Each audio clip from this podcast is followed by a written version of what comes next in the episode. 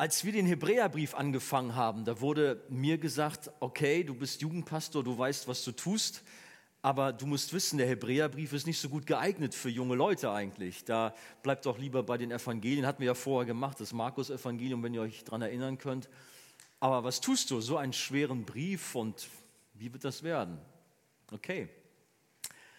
Nun kommen wir heute Abend zu Kapitel 6, wo die Leute sagen, wow, das ist also auch nochmal eine ganz schwierige Passage in diesem schwierigen Hebräerbrief.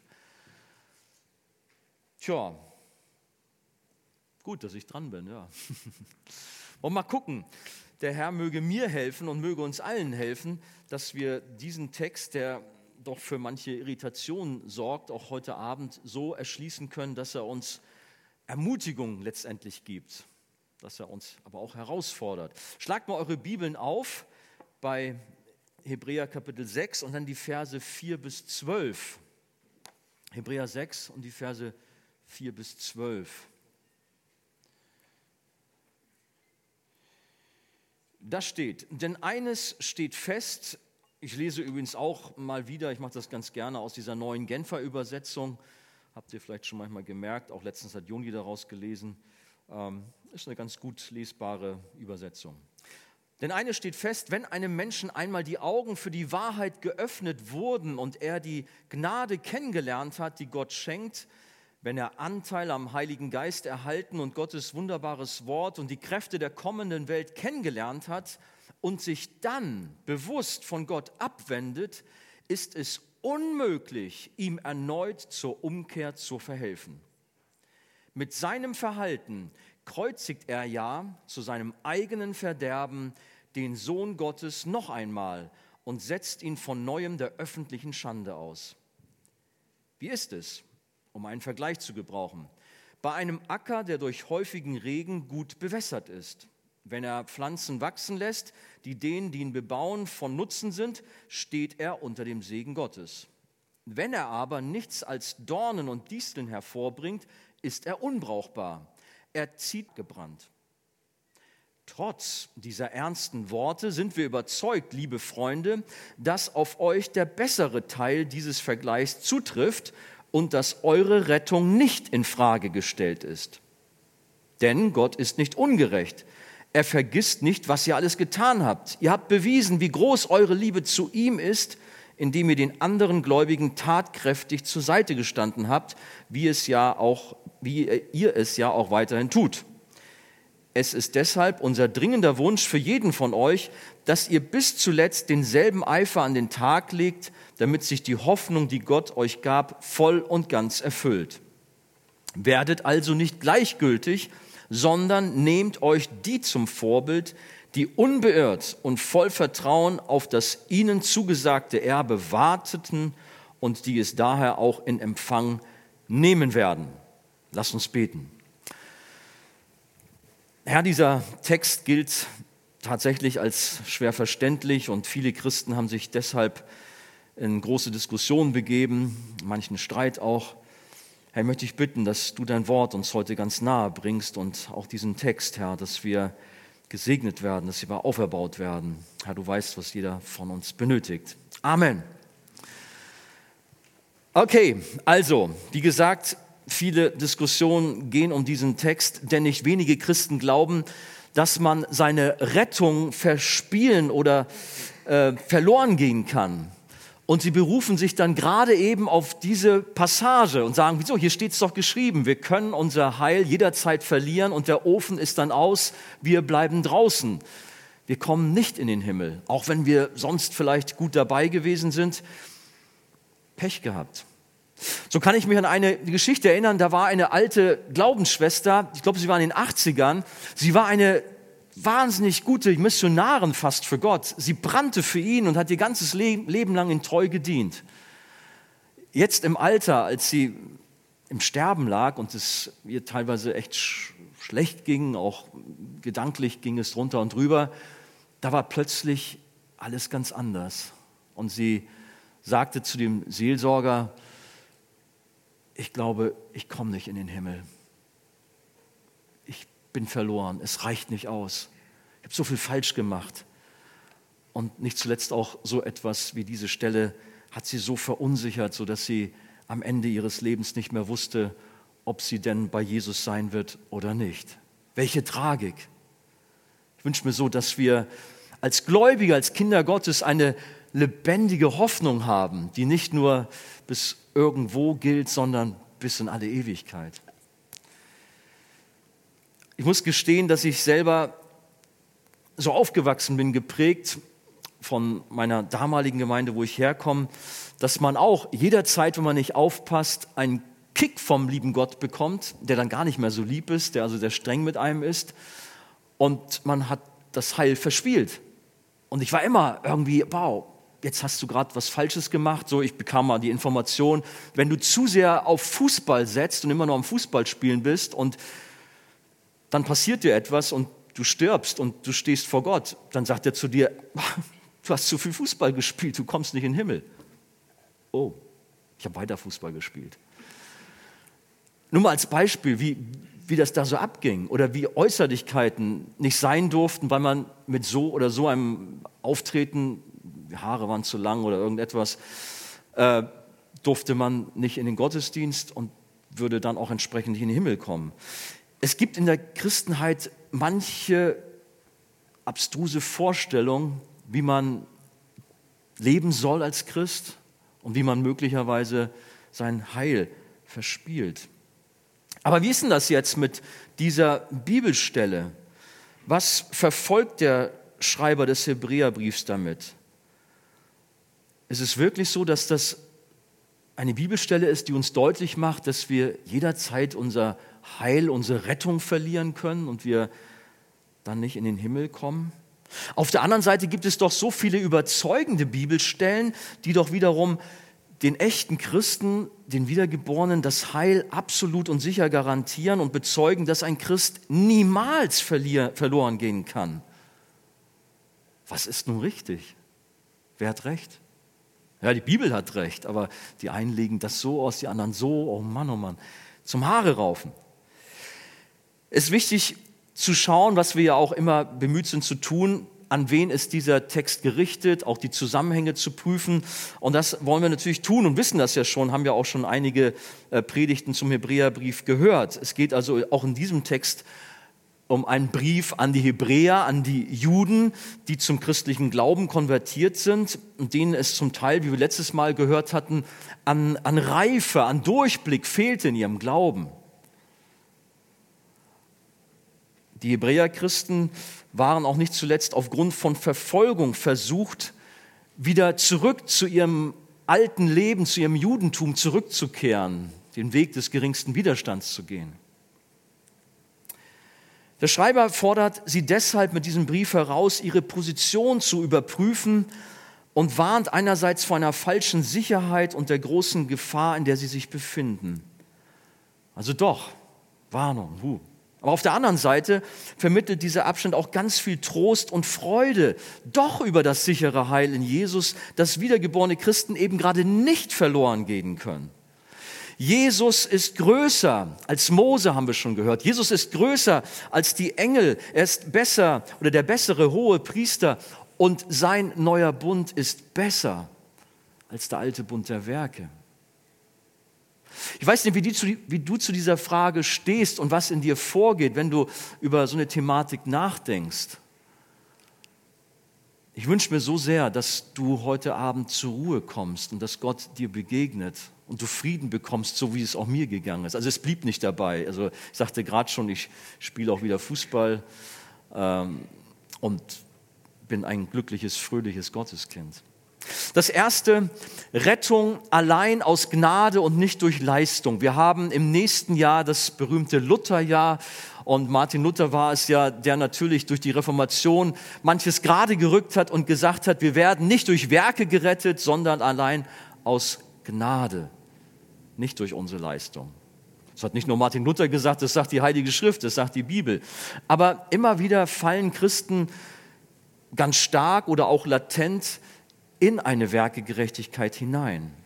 In Epheser Kapitel 2, die Verse 8 bis 10, lesen wir, dass der Mensch aber allein aus Gnade, allein durch den Glauben an das Erlösungswerk Christi am Kreuz gerettet wird, ohne jegliches menschliches Zutun, durch Leistung oder Werke. Es ist alles ein Geschenk Gottes, so steht es dort gerade in Epheser 2, Vers 8, eine Gabe Gottes. Unsere geistliche Geburt können wir insofern sehr gut mit unserer natürlichen Geburt, zu der wir auch nichts beitragen konnten, vergleichen. Und wer dies aber nicht verstanden hat, der gerät schon mal schnell in die Falle der Werkegerechtigkeit und schmälert das, was Jesus am Kreuz getan hat oder verwirft sogar das Evangelium, bewusst oder unbewusst. So wie tragisch ist es, so was die Hebräerchristen anging, wenn man den alten Bund der Werke und das alte Gesetz dem neuen Bund der Gnade unseres Herrn vorzieht. Jesus hat auch alles für uns am Kreuz erworben und nun wollen wir durch das Halten von Gesetzen, durch Werke, durch Leistung, durch Gutes tun, durch äußere, besondere Kleidung vielleicht, so wie ich das in meiner Gemeinde seinerzeit erleben musste, wollen wir etwas zu unserem Heil dazu tun. Wie gruselig. Aber es gibt so viele Christen, die so drauf sind, die doch tatsächlich meinen, ja, und ich habe solche Gespräche geführt, es ist wohl wahr, Jesus hat so grundlegend eine Errettung durch sein Werk am Kreuz für uns bewirkt, aber jetzt liegt es an jedem von uns, in der Nachfolge auch ja alles richtig zu machen und sich richtig und gut zu verhalten um auch dadurch auch ja dann letztendlich in den Himmel zu kommen. Also das, was Jesus am Kreuz getan hat, hat eigentlich gar keine richtige Bedeutung letztlich, sondern du bist der entscheidende Faktor. Wehe, wenn du versagst. Und dann schlaf man gut. Dann viel Spaß in der Nachfolge. Gibt es so einen alten Spruch mit Ach und Krach dem Lamme nach. So haben damals die Väter und Mütter vielleicht so gesagt, wenn sie entsprechend auch so geprägt waren. Nein, ich wünsche mir ein fröhliches, ein entspanntes, ein Christentum, was wirklich äh, Jesus verherrlicht und auch in der Freiheit auch wirklich äh, zu sehen ist, dass wir Erlöste sind und eben nicht so gedrückt auch sind, wie ich das gerade versuche zu beschreiben. Der Hebräerbriefschreiber begegnet dieser Problematik und beginnt hier in unserem Abschnitt mit den Worten, denn eines steht fest, wenn einem Menschen einmal die Augen für die Wahrheit geöffnet wurden und er die Gnade kennengelernt hat, wenn er die Gnade kennengelernt hat. Und dann mahnt der Schreiber des Hebräerbriefs, dass sich diese Gläubigen aber wieder von der Erlösung durch das Werk Christi am Kreuz abgewandt haben. Und es ist so tragisch, dass Menschen die Gnade Gottes erlebt haben und sich freuen, dass Christus alles für sie getan hat, aber dann doch irgendwie abrutschen in so einen christlichen Glauben, dass sie meinen, ich muss jetzt alles tun und leisten, sonst komme ich irgendwie nicht in den Himmel. Ein wiedergeborener Christ kann tatsächlich abfallen, aber nur vom Glauben an die Lehren der Gnade Gottes. Und somit kann man auch aus der Gnade fallen, wie es einmal in Galater 5, Vers 4 heißt. Aber das ist etwas völlig anderes, als das Heil, als die Rettung zu verlieren. Um es noch einmal ganz deutlich zu sagen, hierbei wenden sich Gläubige eben nicht von Jesus ab, sondern von der Lehre der Rettung durch die freie, souveräne Gottes, Gnade Gottes und sie versuchen sich stattdessen ihr Heil durch eigene Leistung, durch guten Willen und fromme Werke, durch das Halten der Gesetze zu sichern. Und genau das war das Problem der Hebräer.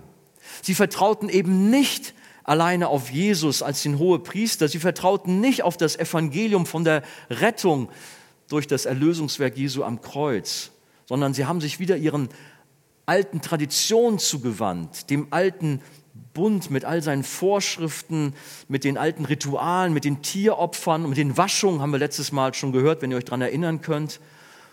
Und da gab es eine Menge von Vorschriften. Ihr müsst mal das Zeremonialgesetz im, in Büchern Mose dort lesen, was alles zu halten galt, was man tun musste. Und die orthodoxen Juden machen das bis heute in einer ganz extremen Form versuchen sich irgendwie vor Gott reinzuhalten und tun alles Mögliche, wo man nur denkt, wo haben die das alles her? Bei den Waschungen noch einmal, da gab es sehr unterschiedliche Waschungen, auch für das Geschirr, für die Töpfe, für die Pfannen und noch für sich selber. Wenn man sich als frommer Jude mit Heiden abgegeben hat, dann ging es erstmal zu Hause unter die Dusche, um wieder rein zu sein. Wir wissen, dass diese äußerlichen Reinigungen eigentlich doch nichts bewirkt haben. Ebenso auch das Opfern von Tieren, dazu kommen wir noch im Hebräerbrief. All das war nicht das, was man glaubte, was man da tut. Es waren, es waren Symbole, es waren Schatten, die einfach nur darauf hingewiesen haben, was einmal kommen wird durch Jesus Christus. Aber sie haben selber nicht das bewirkt. Wie gesagt, wir kommen da noch drauf. Aber nun war Jesus da und diese Bilder hatten ausgedient, was jedoch viele Gläubige aus einem jüdischen Hintergrund nicht verstanden bzw. auch nicht loslassen wollten. Die gleiche Problematik ist übrigens auch Inhalt des Galaterbriefs. Heute ist so ein bisschen Bibelstudium hier angesagt. Ich hoffe, es wird nicht zu trocken. Galaterbrief hat das auch so. Ihr könnt vielleicht da auch so ein bisschen mal reingucken, wenn wir Galater Kapitel 1 mal nehmen, dort die Verse 6 bis 9. Da findet Paulus ganz scharfe Worte, dass sich die Gläubigen in Galatien wieder ihren jüdischen Riten, insbesondere der Beschneidung, zugewandt haben um sich durch die Beschneidung den Himmel zu sichern. Ja, sie wussten davon, Jesus ist am Kreuz gestorben, schön und gut, aber die Beschneidung ist auch super wichtig. Wenn wir die nicht haben, dann reicht das alles nicht. Und so sagt Paulus ab Vers 6, dort in Galater 1, ich wundere mich, wie schnell ihr euch von dem abwendet, der euch zum Glauben gerufen hat. Durch Christus hat er euch seine Gnade erwiesen und ihr kehrt ihm dem Rücken und wendet euch einem anderen Evangelium zu. Dabei gibt es doch überhaupt kein anderes Evangelium. Es ist nur so, dass gewisse Leute euch in Verwirrung stürzen, weil sie versuchen, das Evangelium von Christus auf den Kopf zu stellen. Doch wer immer euch ein anderes Evangelium bringt, und wäre es einer von uns Aposteln oder sogar ein Engel vom Himmel, wer immer euch eine Botschaft bringt, die dem Evangelium widerspricht, das wir euch verkündigt haben, der sei verflucht. Dann geht es noch weiter, wir haben euch das bereits früher gesagt und ich sage es hiermit noch einmal, wenn euch jemand ein Evangelium verkündet, das im Widerspruch zu dem Evangelium steht, das ihr angenommen sei er verflucht. Das ist deutlich von Paulus.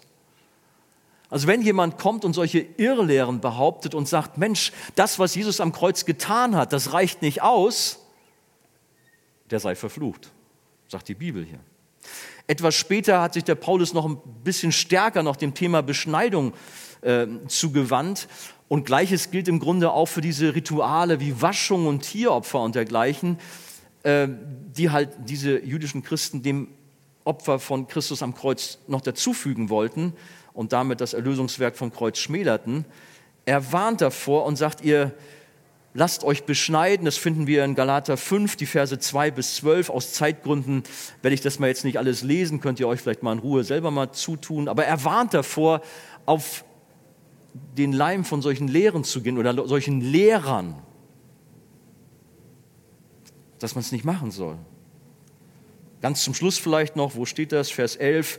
Mir, liebe, nee, Moment mal, sollten doch jene, das sind so richtig kernige Sprüche von Paulus, Vers 12, sollen doch jene Leute, die euch aufhetzen, so konsequent sein und sich nicht nur beschneiden, sondern auch noch gleich kastrieren lassen.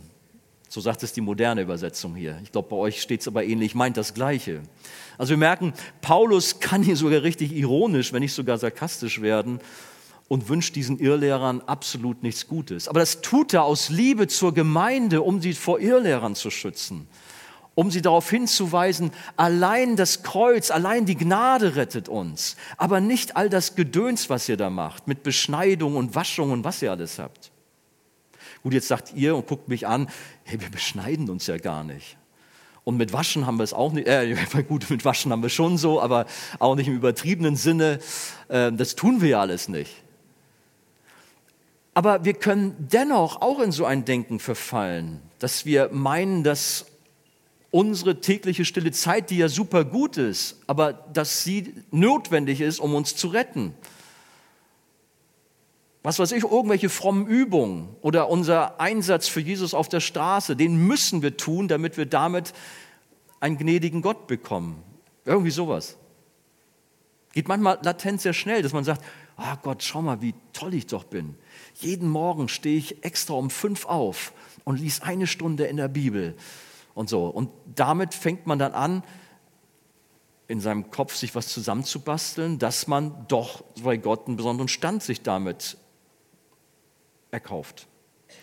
Und noch einen besonderen Platz im Himmel vielleicht dazu. Wir laufen ständig Gefahr, durch fromme Handlung dem Erlösungswerk Christi etwas beisteuern zu wollen, was absolut daneben ist. Denn unsere Rettung geschieht allein aus Gnade. Glaubt ihr das? Ja, seid ihr da? Amen. Okay, das ist ganz wichtig. Rettung allein aus Gnade. Kommen wir zum zweiten Punkt. Nur Namenchristen kehren Jesus den Rücken. Nur Namenchristen tun das, keine wiedergeborenen Christen. Gehen wir weiter in unserem Text des Hebräerbriefs, denn eines steht fest, haben wir schon gelesen, wenn einem Menschen einmal die Augen für die Wahrheit geöffnet wurden und er die Gnade kennenlernt, gelernt hat, die Gott schenkt, wenn er Anteil am Heiligen Geist erhalten und Gottes wunderbares Wort und die Kräfte der kommenden Welt kennengelernt hat und sich dann bewusst von Gott abwendet, ist es unmöglich, ihm erneut zur Umkehr zu verhelfen. Mit seinem Verhalten kreuzigt er zu seinem eigenen Verderben den Sohn Gottes noch einmal und setzt ihn von neuem der öffentlichen Schande aus.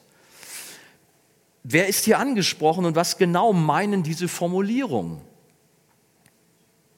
Augen für die Wahrheit geöffnet, die Gnade kennengelernt, Anteil am Heiligen Geist erhalten, Gottes Wort und himmlische Kraft kennengelernt oder bei euch in eurer Schlachterübersetzung oder Luther, was ihr habt, geschmeckt habt, teilhaftig geworden seid. Hier geht es nicht um wiedergeborene Christen, auch wenn es den Anschein danach hat. Wegen ihres Festhaltens am alten Bund und an ihren Traditionen und Ritualen konnten die Judenchristen nicht zum neuen Leben in Christus durchdringen. Sie waren zwar in der Gemeinde, nahmen das Abendmahl und viele Ausleger sagten und schmeckten, dachten, durch das Abendmahl haben sie also eine besondere Stellung äh, im Himmel jetzt erreicht oder sie waren getauft und damit erleuchtet. So ein Denken haben wir auch in unseren Tagen hier. Ja, ich nehme das Abendmahl, ich bin besonders heilig. Ich bin getauft, was wollt ihr eigentlich? Der Himmel gehört mir, Freifahrtschein zum Himmel. Alles bringt gar nichts, wenn man nicht durch den Heiligen Geist innerlich erneuert, verändert worden ist, nicht von neuem geboren ist. Und das war der Fall bei so vielen dieser sogenannten Christen. Sie hatten gar nicht verstanden, worum es eigentlich ging. Sie waren noch verhaftet in ihrem alten jüdischen Denken. Es war kein Wunder, dass es für den Schreiber des Hebräerbriefs nicht einfach war, den zum Christentum übergetretenen, aber noch nicht wiedergeborenen Juden Christus nahezubringen und ihnen die Unterschiede zwischen alten und neuen Bund zu erklären. Vielleicht habt ihr schon mal gehört von dem Puritaner John Owen. Wir haben da wenigstens ein, zwei gute Bücher auch da in unserem Buchcenter. Der hat über solche Scheingläubigen gesagt, sie schmecken, sie schmecken die himmlische Gabe, aber sie schlucken sie nicht. Jetzt spucke ich hier schon. Und es gibt ähm, viele Beispiele auch in der Bibel, wo man meint, was sind denn das für Leute? Sind sie nun wirklich dabei, echte Christen? Oder mit, welchen, mit was für Leuten haben wir das zu tun? Da gibt es im Alten Testament zum Beispiel so einen Biliam, habt ihr von denen mal gehört? Der ja tatsächlich gut drauf war einerseits mit seinen Prophetien und was da so war. Oder auch von Saul, König Saul sagt man auch, er gehörte zu den Propheten. Wow. Aber letztendlich gehörten sie doch nicht dazu. Aber gehen wir gleich mal ins Neue Testament. Vielleicht zuerst mal bei uns. Ich hatte diese Thematik vor gar nicht langer Zeit hier schon mal. Bist du echt oder bist du unecht? Vielleicht könnt ihr euch daran erinnern. Das ist nämlich in unseren Gemeinden und Jugendgruppen oft das Problem, dass sich unter den Kindern Gottes so viele Scheinkristen aufhalten. Das war die Predigt mit dem künstlichen Apfel oder dem Apfel mit dem Band am Baum, könnt ihr euch vielleicht daran erinnern. Da sind Menschen, die sind irgendwie vom Glauben angesprochen und sie haben auch so manche Erfahrungen gemacht, aber sie sind letztlich doch nicht von Gott ergriffen worden. Ihr Leben ist nicht neu geworden. Jesus selbst spricht von falschen Propheten, von Menschen, die in seinem Namen große Sachen machen. Das heißt, sie haben das zu, zu sagen das zu ihm. Menschen, in deinem Namen haben wir Dämonen ausgetrieben und haben wir Kranke geheilt, haben wir große Wunder getan. Aber hört mal, was Jesus zu ihnen sagt. Ich habe euch nie gekannt. Weicht von mir, ihr Gesetzlosen. Matthäus 7, Vers 23. Aber Herr, hast du nicht gesehen, die haben da gerade Kranke geheilt und den Dämon da und so. Bedenkt doch mal. Ich habe sie nie gekannt. Vom äußeren Verhalten sieht man zunächst keinen Unterschied und gemeinsam feiert man Gottesdienste, arbeitet auch in der Gemeinde zusammen und doch trennen einen buchstäblich Welten. Und das haben wir auch möglicherweise heute Abend wieder hier, dass viele hier sind, die lieben Jesus, sind mit ihm und brennen für ihn aber andere sind nur dem Namen nach dabei und gehören nur zum Schein zum Volk Gottes. Kommen wir ins Neue Testament. Ähm, zur Zeit der ersten Christen, da gab es so einen prominenten Magier, so ein Copperfield damals, der es echt gut drauf hatte und das Publikum in Samaria regelrecht verzauberte. Also er hat wirklich Massen zusammenbekommen, aber dann kam Philippus, ein Jünger Jesu. Und der hat dort das Evangelium verkündet. Eine Erweckung brach aus und viele Menschen kamen zum Glauben. Auch dieser Magier. Wow, super. Er ließ sich taufen. Das finden wir Apostelgeschichte 8, Verse 12 bis 13. Aber später stellte sich jedoch heraus, dass dieser Magier vor Gott gar nicht aufrichtig war und auch nur äußerlich dazugehörte. Da war wohl so etwas wie Glaube da in seinem Kopf, aber er war nicht richtig von Gott ergriffen worden. Er war nicht wiedergeboren. Und diese Art von Bekehrung haben wir öfter, als uns lieb ist. Eine anfängliche Begeisterung für Jesus, weil man etwas emotional erlebt hat, vielleicht auf einer Freizeit oder in einem besonderen Lobpreisgottesdienst. Und man sagt, ja, jetzt gehöre ich dazu, jetzt bin ich auch Christ. Aber wenn dann irgendwelche Widerstände kommen, wenn es schwierig wird, wie auch Verfolgung bei den Hebräern, dann war es dann doch nicht so und man geht wieder zurück in sein altes Leben. Oder denken wir an Judas, den Verräter, der als Jünger von Jesus doch so viel mitbekommen hatte. Er hatte doch den Heiligen Geist erlebt und geschmeckt. Wenn einer nah dran war, dann doch er. Aber er gehörte nicht dazu. Ich meine, er ist sicherlich eine Extremperson. Aber es waren so viele Menschen, die Jesus nachgefolgt sind und sie waren alle in einem gewissen Sinne erleuchtet und haben begeistert Halleluja gerufen und Hosianna und was nicht alles, weil sie die Wunder von Jesus erfahren haben. Aber als es eng wurde, dann sind sie doch wieder weggegangen, haben sich abgewendet. Johannes 6, Verse 60 bis 66 zum Beispiel. Sie verließen ihn, als es drauf ankam. Was waren das für Leute? In Johannes 2, Vers 19 haben wir eine Erklärung. Diese Christusfeinde nahmen zwar früher an unseren Zusammenkünften teil, aber sie gehörten nicht wirklich zu uns. Hätten sie zu uns gehört, dann wären sie bei uns geblieben. Doch sie haben sich von uns getrennt und dadurch wurde deutlich, dass letztlich keiner von ihnen zu uns gehört. Wir haben manchmal die Frage, ja, aber äh, da war doch jemand so eifrig dabei und das war doch mit Sicherheit ein echter Christ. Aber hier nach dieser Schriftstelle sehen wir, wenn er Jesus den Rücken gekehrt hat und sein eigenes Ding macht und in der Welt wieder ist, dann gehörte er gar nicht dazu. Gut, wir wissen sehr wohl auch andere Beispiele, wo es Menschen gibt, die auf Irrwege mal geraten und Gott sei Dank geht Gott auch dem Einzelnen nach und holt ihn zurück. Aber es sind so viele, die nur mitlaufen, die nur dem Namen nach zu Christus gehören. Von dieser Art Christen gibt es in unserem Land zu viele. Und die Situation ist ähnlich wie damals im alten Israel. Sie haben vom Evangelium gehört und auch manches geschmeckt, folgen aber letztendlich doch falschen Lehren, toten Formen, toten Ritualen. Ich will jetzt den Christen nicht in den Großkirchen zu nahe treten, aber oft ist es auch gerade da. Mancher Kult, der dort betrieben wird. Aber auch in den Freikirchen ist es ja auch nicht besser.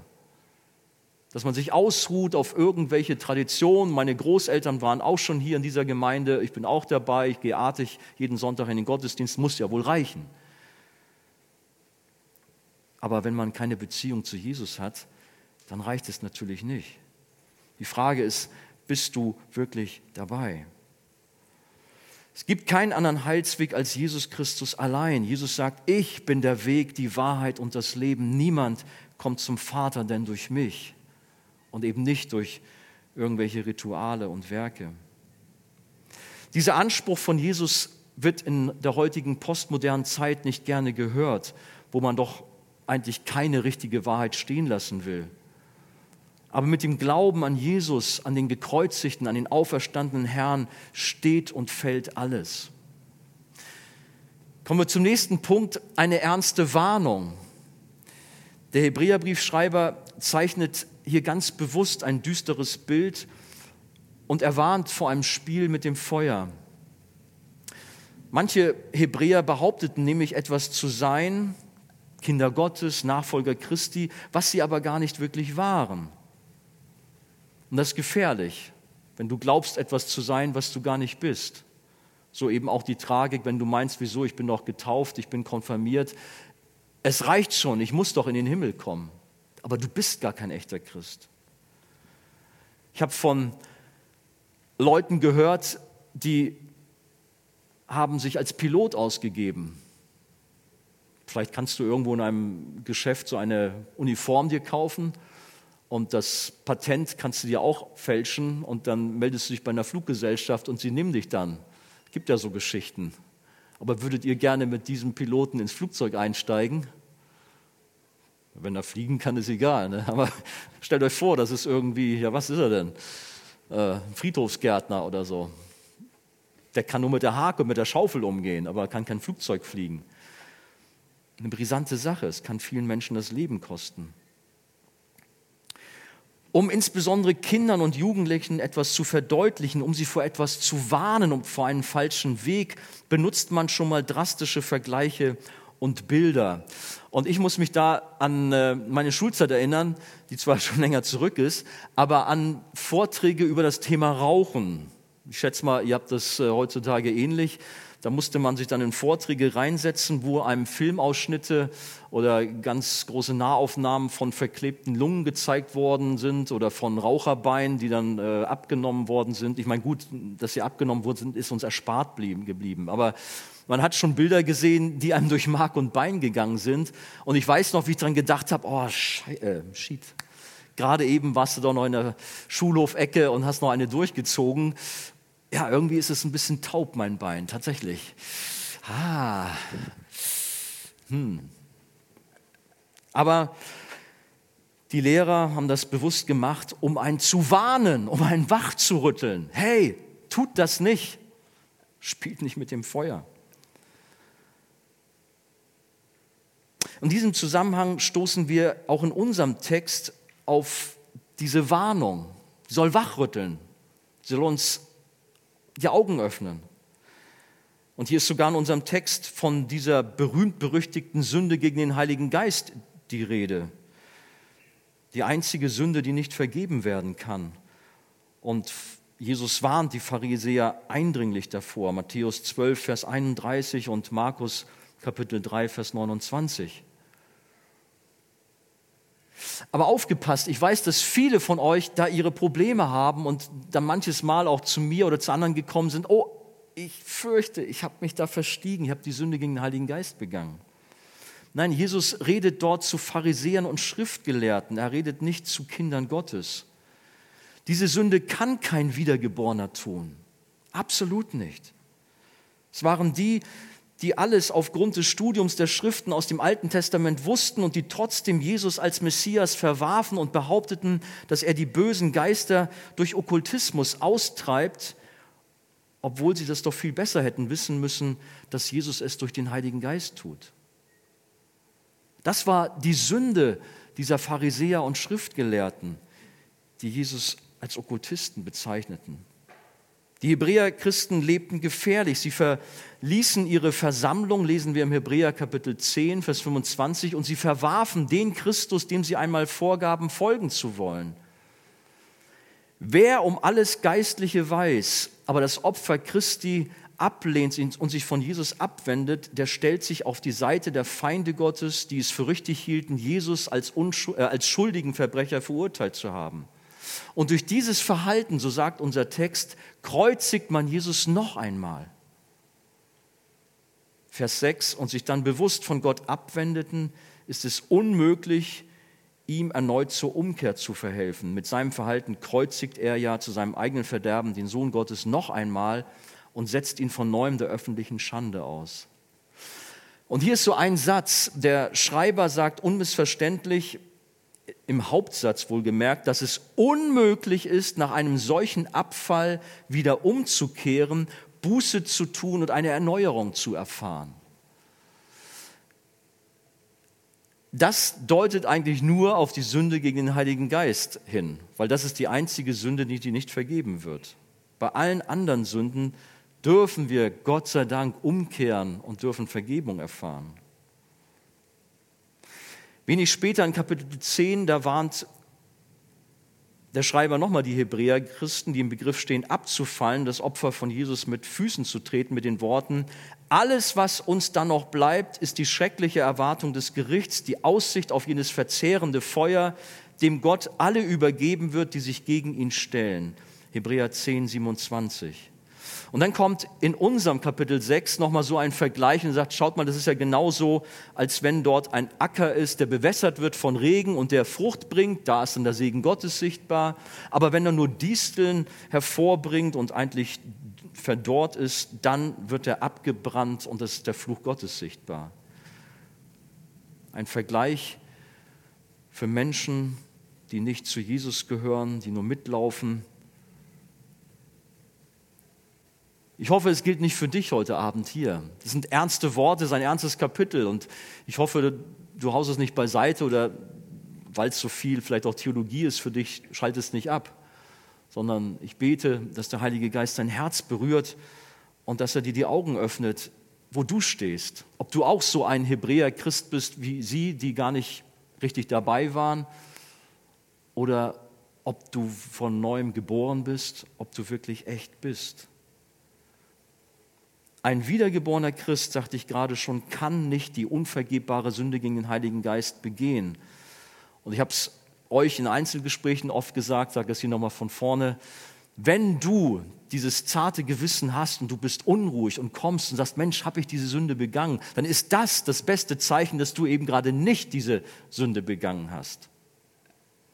Denn Leute, die in dieser Sünde sind, das sind verstockte Menschen, die grundlegend und beharrlich das Wirken Gottes dem Teufel zuschreiben und nichts mit Gott zu tun haben wollen und auch keine Gedanken an Gott verschwenden und auch gar nicht diese Fragen stellen. Ein Wiedergeborener kann in schwere Glaubenskrisen geraten. Wir haben in der Bibel besonders das Beispiel von Petrus. Wenn man das auf sich wirken lässt, ist es wirklich eine schwere Glaubenskrise. Ein Petrus, der seinen Herrn verleugnet und sich sogar unter Eid von ihm lossagt. Hey, was gibt's Schlimmeres? Aber wie ist es? Hat Gott ihm einen Kick gegeben? Jesus hat ihn angeschaut und er brach zusammen und tat Buße und kehrte um und sagte, Mann, was habe ich getan? So ist es auch mit dir, wenn du Mist gebaut hast und du wirklich in tiefe Sünde gefallen bist, so darfst du auch heute kommen und darfst zum Kreuz gehen, darfst Jesus bitten, Herr, vergib mir. Und er ist treu und gerecht und vergibt uns unsere Schuld, heißt es in 1. Johannes 1.9.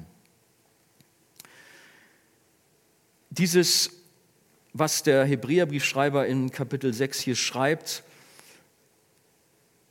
ist eine Warnung, ja. Es ist ein besonderes Szenario, was dort von ihm aufgemalt wird.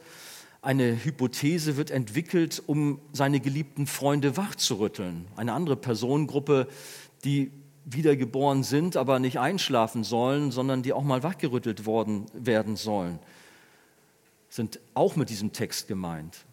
Also auch du, der du eigentlich wirklich von neuem geboren bist und Jesus nachfolgst oder in Treue nachgefolgt bist, aber jetzt irgendwie eingeschlafen, weggekommen bist.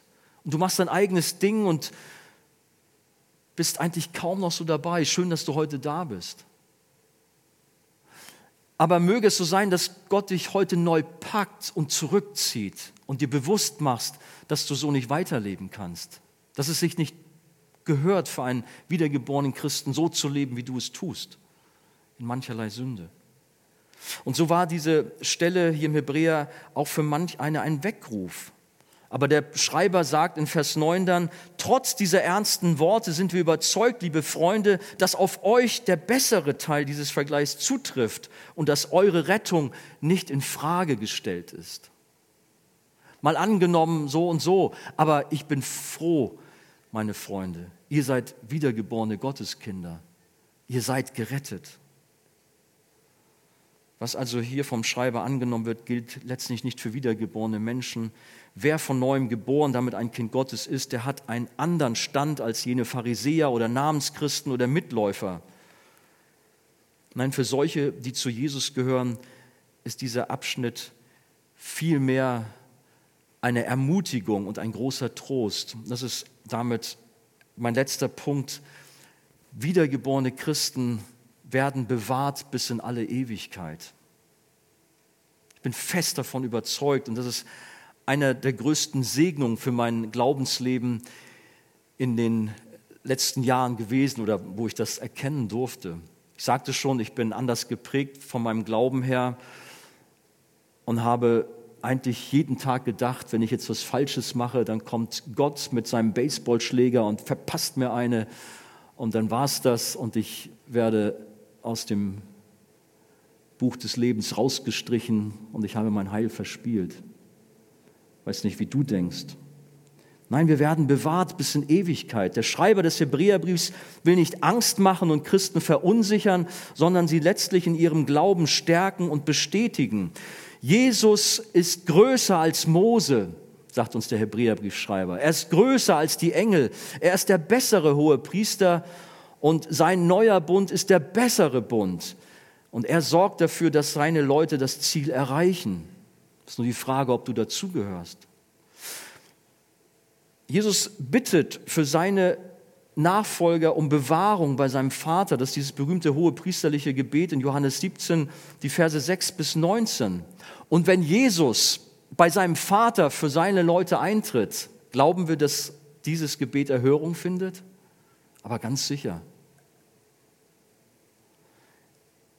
Echte Christen harren aus und stehen und Liebe und Dankbarkeit zu ihrem Herrn. In unserem Abschnitt wird diesbezüglich Mut gemacht. Ab Vers 10 lasst uns lesen, denn Gott ist nicht ungerecht. Er vergisst nicht, was ihr alles getan habt. Ihr habt bewiesen, wie groß eure Liebe zu ihm ist, indem ihr den anderen Gläubigen tatkräftig zur Seite gestanden habt, wie ihr es ja auch weiterhin tut. Es ist deshalb unser dringender Wunsch für jeden von euch, dass ihr bis zuletzt denselben Eifer an den Tag legt, damit sich die Hoffnung, die Gott euch gab, voll und ganz erfüllt. Werdet also nicht gleichgültig, sondern nehmt euch die zum Vorbild, die unbeirrt und voll Vertrauen auf das ihnen zugesagte Erbe warteten und die es daher auch in Empfang nehmen werden. Müssen wir also fürchten, dass es mit unserem Glauben letztlich doch nicht reichen wird, wie diese alte Glaubensschwester, von der ich gerade erzählt habe, dass wir unser Heil doch verlieren werden? Nein, nein und nochmals nein. Wenn du zu Jesus gehörst, dann wirst du in den Himmel kommen. Ganz sicher, du wirst das Ziel erreichen. Niemand kann zwar für sich selbst garantieren, und es gibt schwache Momente oder sogar Phasen im Leben eines Christen, die sehr düster erscheinen, und doch werden wir alle einmal durch die Gnade Gottes den Himmel erben, weil Gott selbst dafür sorgt, dass wir zurechtgebracht werden, wenn wir dann mal falsch laufen. Und dazu hat der Hebräerbriefschreiber eine große Ermutigung, indem er eben hier auf Christen verweist, die als Vorbilder im Ausharren und im Dranbleiben dienen. Wer genau ist das? Okay, das sind also diese charakterstarken Typen, diese Siegertypen, diese Macher. Und die, die etwas vom Charakter schwach sind, die packen es also doch wieder nicht. Nein. Sondern wir dürfen wissen, es kommt nicht letztendlich auf jeden Gläubigen selbst an, sondern es kommt auf Jesus an. Und Jesus hat am Kreuz alles für dich erworben. Alles. Er ist der Anfänger und er ist der Vollender deines Glaubens. Weißt du das? So sagt es Hebräer 12, Vers 2, kommen wir auch noch hin. Aber eine ganz starke Aussage. Er hat deinen Glauben dir geschenkt. Er ist der Anfänger deines Glaubens. Aber er ist auch der Vollender deines Glaubens, wenn du einmal das Ziel erreichst bei Jesus. Er vollendet uns und sorgt dafür, dass wir den Himmel erreichen. Deshalb hat der Apostel Paulus auch geschrieben in Philippa 1, Vers 6, ich bin überzeugt, dass der, der etwas so Großes in eurem Leben angefangen hat, dieses Werk auch weiterführen und bis zu jenem großen Tag zum Abschluss bringen wird, an dem Jesus Christus wiederkommt. Starke Ermutigung. In einem Brief an die Römer, das kennt ihr auch alle in äh, Römer Kapitel 8, die Verse 28 bis 39, da ermutigt uns der Apostel Paulus und sagt, nichts und niemand kann uns von der Liebe Gottes scheiden. Da kommt eine Riesenaufzählung. Gar nichts. Deswegen, wenn du verzagt bist und auch heute durchhängst und meinst, Mensch, irgendwie habe ich keinen Draht mehr zu Jesus, vertrau doch der Schrift, die dir auch sagt, du, auch wenn du gerade Schlimmes durchmachst und irgendwie deine Gefühle ganz anders sind, nichts und niemand kann dich von der Liebe Gottes scheiden. Der Apostel Petrus ermutigt uns ebenso, indem er schreibt, wir sind von neuem geboren und haben jetzt eine sichere Hoffnung, die Aussicht auf ein unvergängliches und makelloses Erbe, das nie seinen Wert verlieren wird. Gott hält es im Himmel für euch bereit und wird euch, die ihr glaubt, durch seine Macht bewahren, bis das Ende der Zeit gekommen ist und der Tag der Rettung anbricht. Dann wird das Heil in seinem ganzen Umfang sichtbar werden. 1. Petrus 1, die Verse 5 bis 6. Und direkt im Anschluss daran schreibt er dann, ihr sollt euch freuen oder wenn das kein Grund ist, euch zu freuen und zu jubeln, dann weiß ich auch nicht. Deswegen, wenn wir nachher in eine Zeit des Lobpreises hineingehen, dann wünsche ich mir, dass du auch wirklich Freude in dir hast über das Heil in Jesus, dass du es nicht als selbstverständlich nimmst, sondern wirklich Dankbarkeit zum Ausdruck bringst und sagst, Herr, wie gut, dass ich zu dir gehöre.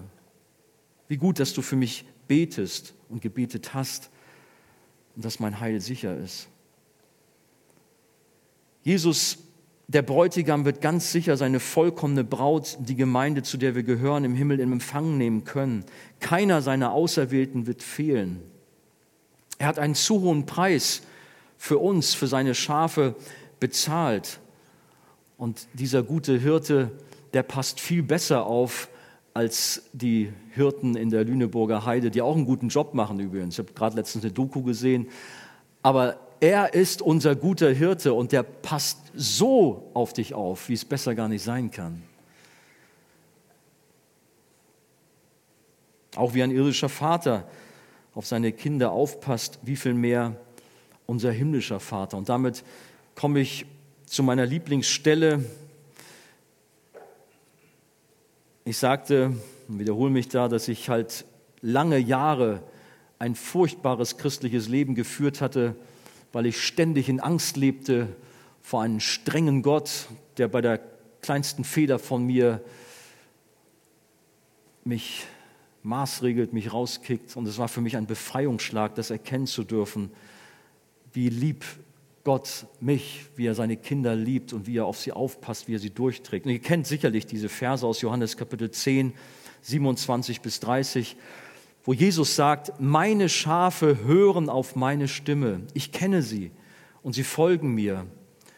Und ich gebe ihnen das ewige Leben. Sie werden niemals verloren gehen und niemand wird sie aus meiner Hand reißen. Mein Vater, der sie mir gegeben hat, ist größer als alles.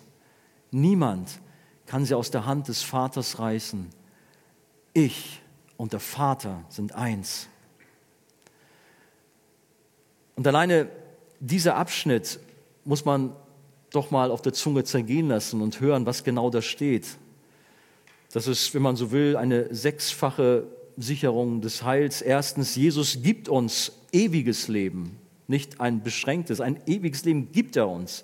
Zweitens, Jesus garantiert uns, dass wir niemals verloren gehen. Drittens, Jesus verspricht uns, dass uns niemand aus seiner Hand reißen wird. Im Übrigen auch wir selber nicht. Das ist immer so dann, was dann kommt. Naja, ich selber kann mich herausreißen. Willst du dich erdreisten, größer als Gott zu sein?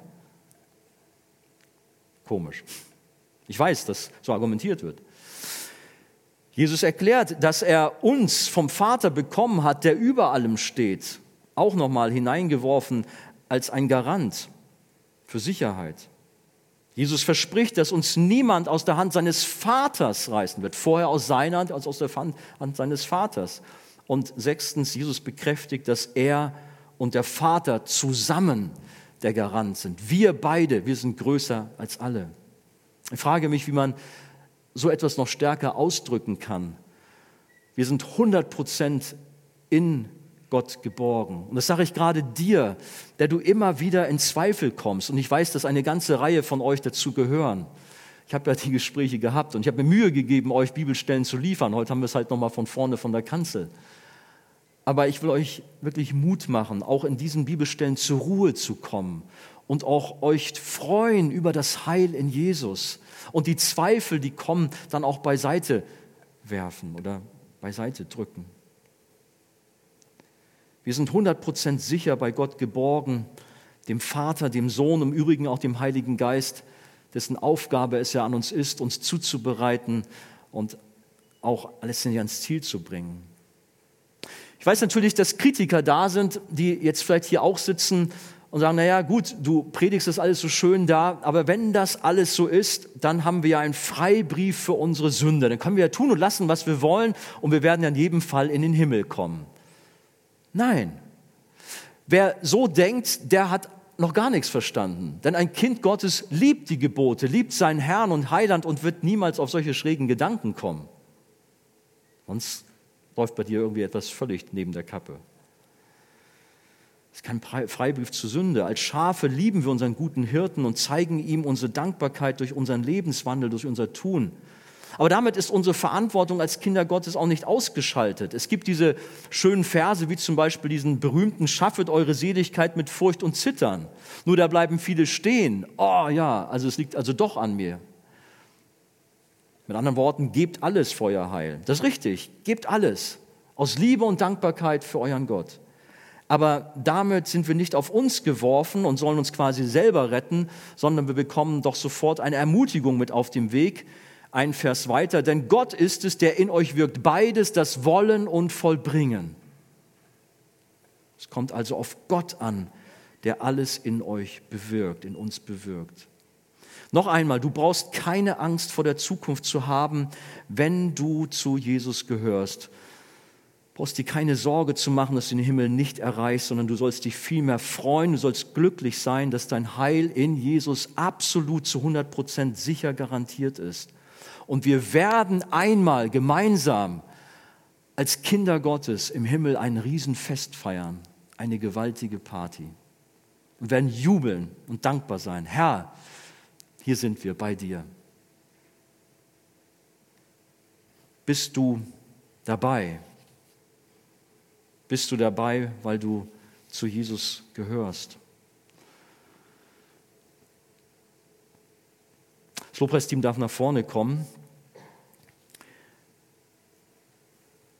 Ich wiederhole mich vielleicht zu meiner letzten Predigt, aber wenn uns die Texte so hier so vorgegeben sind, möchte ich auch heute Abend die Gelegenheit auch geben, auch solche, die unsicher sind, sich auch dem zu stellen und sich natürlich schon auch zu prüfen. Vielleicht bist du schon hier und du sagst, jawohl, wenn ich so über mich nachdenke, bin ich nur ein Mitläufer. Ich gehöre gar nicht dazu. Ich bin gar kein echter Pilot. Ich tue nur so, als ob. Ich bin gar kein echter Christ. Ich bin so ein Scheinchrist. Es ist wichtig für dich, so ehrlich zu sein, weil es nützt, was nützt es dir, dir was vorzumachen und dann letztendlich ein Riesenproblem vor dem lebendigen Gott zu haben. Lass uns aufstehen und ein Lied singen.